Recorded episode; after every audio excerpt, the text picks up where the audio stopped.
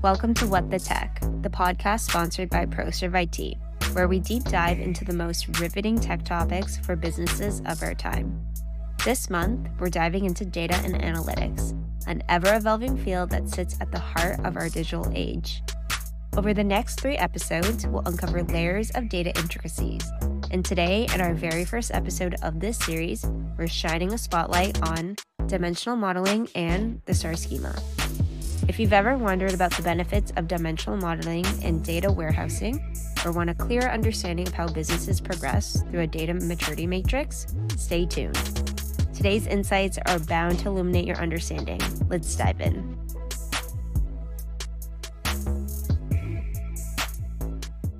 I'll be your instructor for today.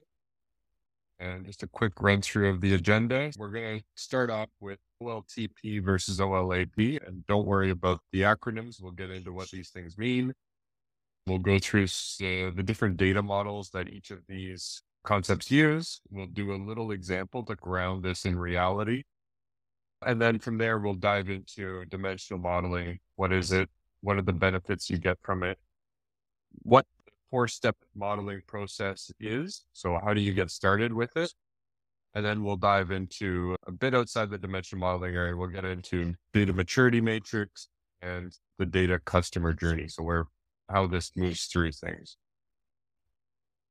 So, yeah, OLTP versus OLAP.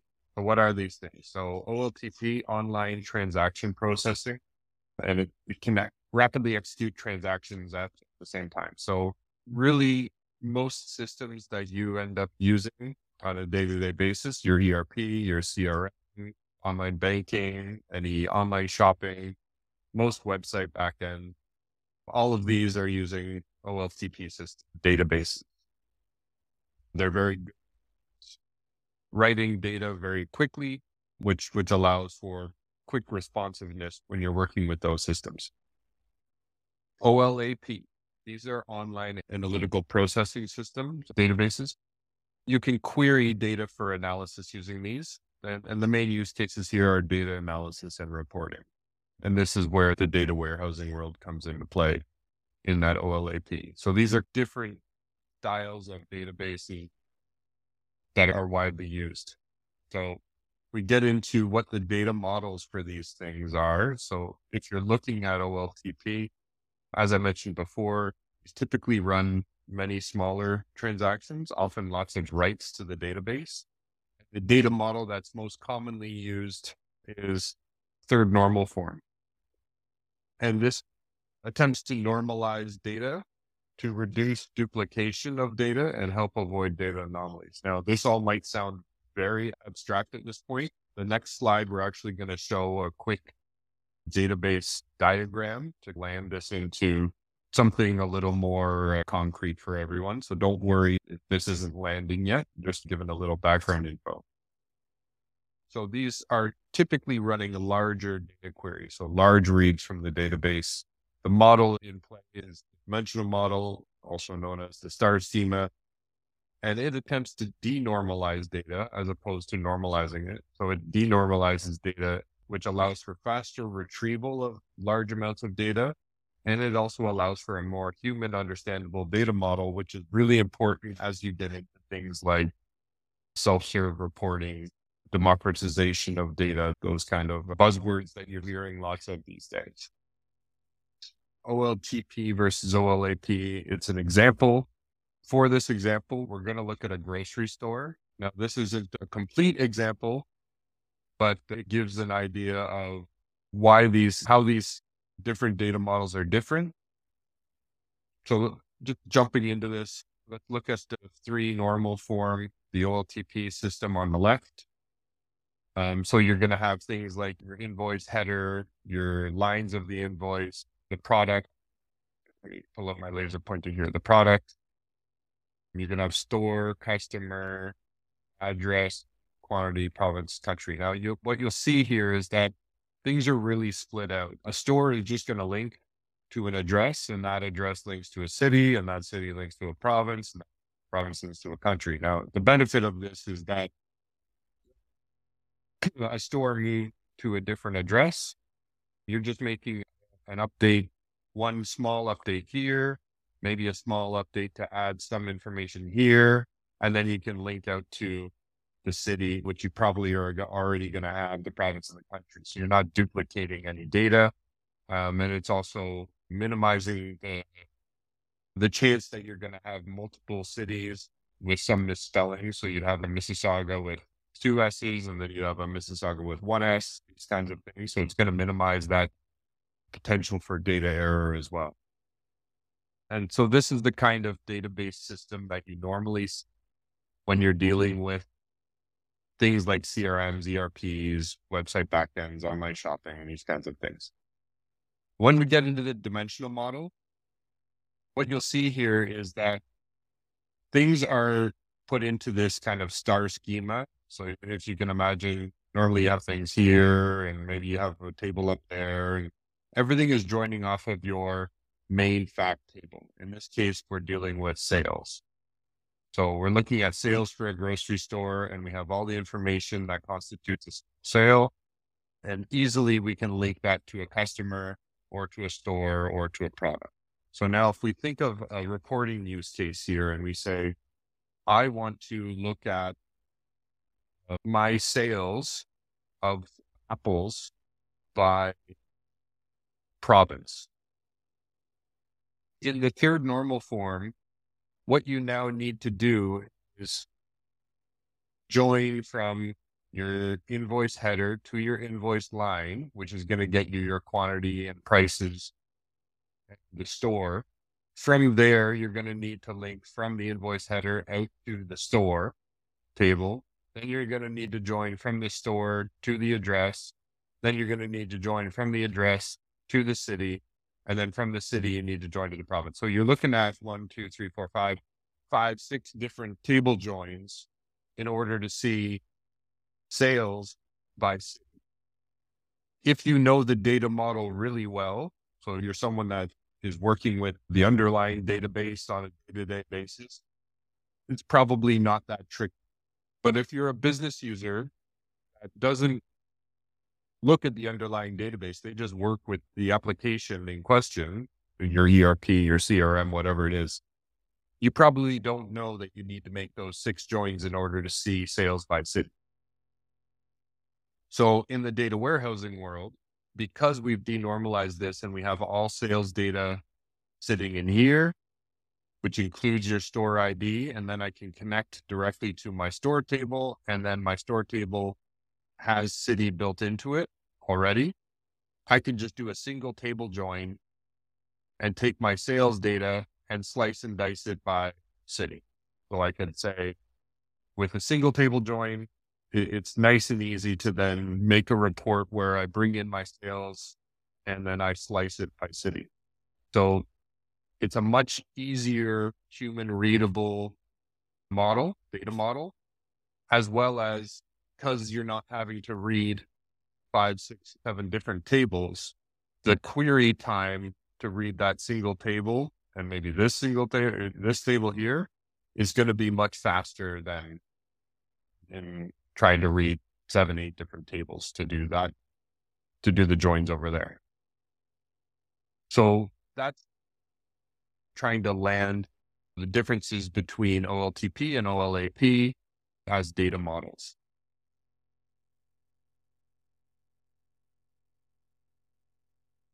So now we're going to get into actual dimensional modeling. So what is dimensional modeling? So we've gone through OLAP, which is uses dimensional modeling. What is this? So really what dimensional modeling is trying to do is to split the world or your data into facts, so events and dimensions, who, what, when, where.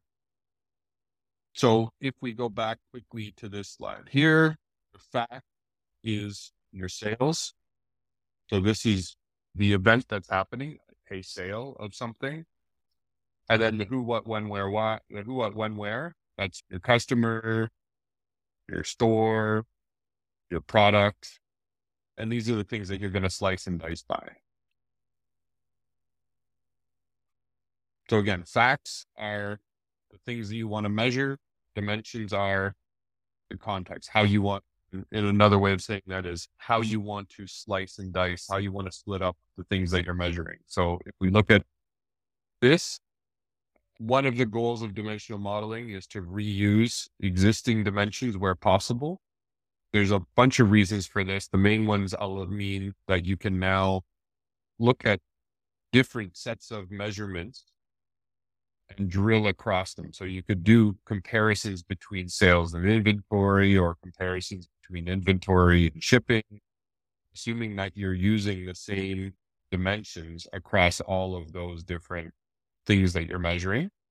And it also allows you to build things faster by just plugging new measurements into your existing dimension. And this does provide, so this provides that underlying architecture for an enterprise data warehouse. And what we call this kind of um, layout here is the bus architecture. It this architecture and it shows you which things connect to which measurements connect to which dimension. So we know, okay, sales, we can connect to store, customer, product. For our inventory, we can connect to a store and a product, but it doesn't necessarily connect to a customer. So it gives you a, a high level picture of what's happening within your data warehouse. The benefits of dimensional modeling. So understandability. So again, we've gone through this, but it makes the data model easy to understand and more intuitive. Query performance, which we touched on already. So this is this kind of data model, dimensional model is optimized for data querying. Much easier to read a larger single table than 10 medium sized tables. Extensibility. Because you are abstracting the data from source systems. So the source system being your ERP or CRM in third normal form. Because we're abstracting away from that, it makes it easier for us to make changes to our reporting data models and accommodate new data or change a source system. So if your ERP gets changed to a new ERP, you can retain the same data model um, your reports don't break and you can plug the data from your new ERP in and still see historic reporting all the way back from your old ERP through your new ERP and into the future. Consistency, as we touched on before, with using the same dimensions across all of your different measurements. This means that your data is described in the same way across those different measurements. So you have a level of consistency there. And then the other thing we touched on was that in this dimensional model, you're able to do smaller pieces of work. So if you look back here, you could say, as an initial use case, I just want to tackle sales by store customer product. And you can tackle just that piece without having to go through a giant project that tries to model your entire organization. So you can pick a single smaller use case, build that out, and then you can go and build the next piece and build the next piece and slowly and iteratively build out. So it allows for smaller projects that provide value quickly. We've seen some organizations trying to try and model their entire business and what that takes six to 12 months before you're seeing any value at all. And what we've seen is by the time you get to that 12 month, I've finished modeling my entire organization, pieces of the organization have changed so much or software products that are in use have changed and your your modeling efforts now have to be reworked. So it's nice to be able to move fast getting into the four step process. Step one is defining the business process. So are we looking at modeling our sales process? Is it our shipping process? Is it our inventory process is it our profit and loss statement process at the end of the year? What are we trying to model? Then we're de- going to declare the grain. This means the granularity at which we want to show our data. So if we go back to, if we go back to here, we could look at this granularity at two different levels. So we could look at it at the invoice, the total invoice, with just the invoice header, or we could look at as the line items, the individual line items. So again, if we're thinking of that grocery store scenario, do we want to look at this data, our sales data, at the level of an entire invoice? So we don't care which line items, the which products the person purchased. We just want to see how much each customer spends in a single purchase. Or do mm-hmm. we want to get down to every single item? They bought cereal, they bought apples, they bought this. Our recommendation is when you're building your, when you're doing your dimensional modeling, always go to the lowest level of granularity possible. The reason for that is if you go to the lowest level of granularity possible, so in that grocery store example, the actual line items, if you go down to that level, it's always possible to then roll up to the invoice level.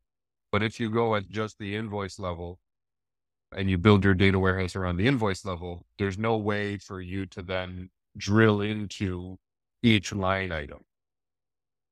So our recommendation is always say go to the lowest level of granularity possible, build what can there. And then if you need to see things at different levels after that, you can always roll up.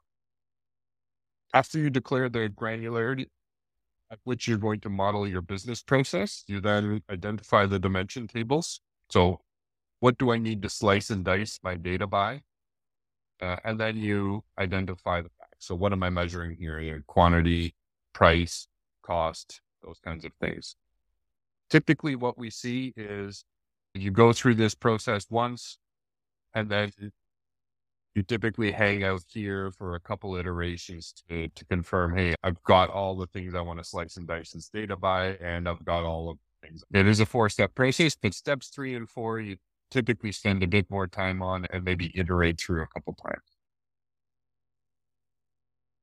For further reading through, which is going to give you more information on dimensional modeling, the benefits, that four step process. What is it? All that stuff. What we recommend is for executives to read chapter one of this book. It's a pretty quick read and it really gives you a great grounding in the why benefits. So what you're doing, the benefits and that four step process. And then for technical people, we, we recommend going through the entire book because after chapter one or two, you start getting into use cases that show you how to model data and different edge cases and technical pieces like that along the way. And this book from the 90s is really the the founding of all of this, of all of what I've been talking about so far today. So it's a good read if you're interested. From there, we're going to dive into the maturity matrix real quick. So we're going to stick ProServe IT does a whole bunch of stuff. Can see there across a range of different areas. We're just going to stick up here for now, this insights and automation area. So what we see with most clients when we meet them is that they're in that level one area. They're doing a lot of spreadsheet reporting. Mm. They've got complex Excel formulas all over the place. There's a lot of manual cut and paste find it difficult to integrate data from multiple sources without, again, having giant lookups and if statements and formulas and cells that have to be copy pasted around. And then there's a dependency on key individuals for knowledge of that reporting process. And if those key individuals either leave the organization or go on vacation or maternity or paternity leave, something like that, those reports can end up being dead in the water, unfortunately, or require someone to spend a whole bunch of time trying to reverse engineer and figure out what was happening. So where we take clients as a first step is into level two, which is creating an initial report set off of an initial use case, whether that's modeling your sales data or your financial data or your inventory or shipping data we implement automated data retrieval and data refresh. So you're not having to copy paste anymore. You're not having to worry about someone rerunning the report once a week or once a month. And then allowing for easy integration of multiple data sources. So you don't have to worry about giant VLOOKUP formulas. you're able to create relationships using something like Power BI or Tableau by just saying, hey, this column here connects to this column here. And then as we move into level three, we have integration of external data sources. We have artificial intelligence, machine learning, getting into mobile dashboard scorecards to walk through some stories here. So we met a company in level one that had, they were a brewery that was selling product through multiple sources. They had a POS system for restaurant sales. They had an e-commerce system for selling merchandise online. And then they had a uh, second point of sale system for selling products directly out of their brewery. What was happening is they had a real hard time being able to integrate data from all of those sources. So what they ended up doing was having Excel sheet, one for each different sales system. So one for their e-commerce system, one for their restaurant point of sale systems, one for their brewery point of sale system. And if they wanted to see sales across the organization, they were essentially opening up multiple Excel sheets and just eyeballing it. They had no way of connecting all of those sales together. Being able to then take that data from all of those sources, help them model their sales process, and then build out the data warehouse that allows for easy integration of data from all those sources allows them to then have a report that shows sales across their entire organization, broken out by product or customer or city or anything like that, like we showed before. Working with clients in that level three area, so integration of external data sources, we've had clients that compete against public companies. And one thing they've done is take some of the financial data from those other public companies and allow them to compare what they're doing against those other companies and see how they stack up in the marketplace. There's other uses for external data sources in a similar vein to that, pulling in weather data for some agri food companies or things like that as well. And then into AI, artificial intelligence, machine learning. We've done work around price optimization for clients. We had a client with um, survey data that had free-form text areas that just allows people to enter in their thoughts and feelings on on the product being sold to them and there was no real way to to quantify in a meaningful way how that person felt from that free-form text there were some other value-based fields but the free-form text was the black hole layering in sentiment analysis to to take that text and turn it into a, a zero to ten score. Zero being, hey, this person is really upset, and ten being this person is super pleased. Took that freeform text data and turned it into something that you could actually aggregate. So you can aggregate it and figure out, hey, here's a number that we can attach to that freeform text. So we can actually see how people are feeling about it. And then we can drill into specific cases for it or roll up across larger segments of the user base to figure out how people are feeling. And then mobile dashboard scorecards. We worked with a client that was doing a lot of meetings with clients and they wanted their sales team to be able to get all of the information about a client as they were walking into the client store. So they would have full up to date information on, hey, here's what the client has purchased from us. Here's their satisfaction scores. Here's a potential churn rate percentage, all that stuff. And they could see that on their phone as they're about to walk into the client. So that's that level one, level two, level three. So help people move through that. And then this is our the standard customer journey that we take people through. So that step one, we do a discovery, figure out where they're starting from. Uh, level two, once we know where you're starting from, we can help you level up from, if we find you at a level one in the maturity matrix, we can get you up to that level two. So we can integrate data from multiple sources, create that single source of truth, and build a foundational infrastructure. And then um, what we find is that the data journey is never done. You're, you're continuing, your business is evolving, your data is evolving, things are changing. So that we then work with clients and become an extension of their team really to help them continue to support what we've built and enhance and improve and get into that level three area of that maturity matrix, start integrating external sources, start layering in artificial intelligence, machine learning, and all that stuff.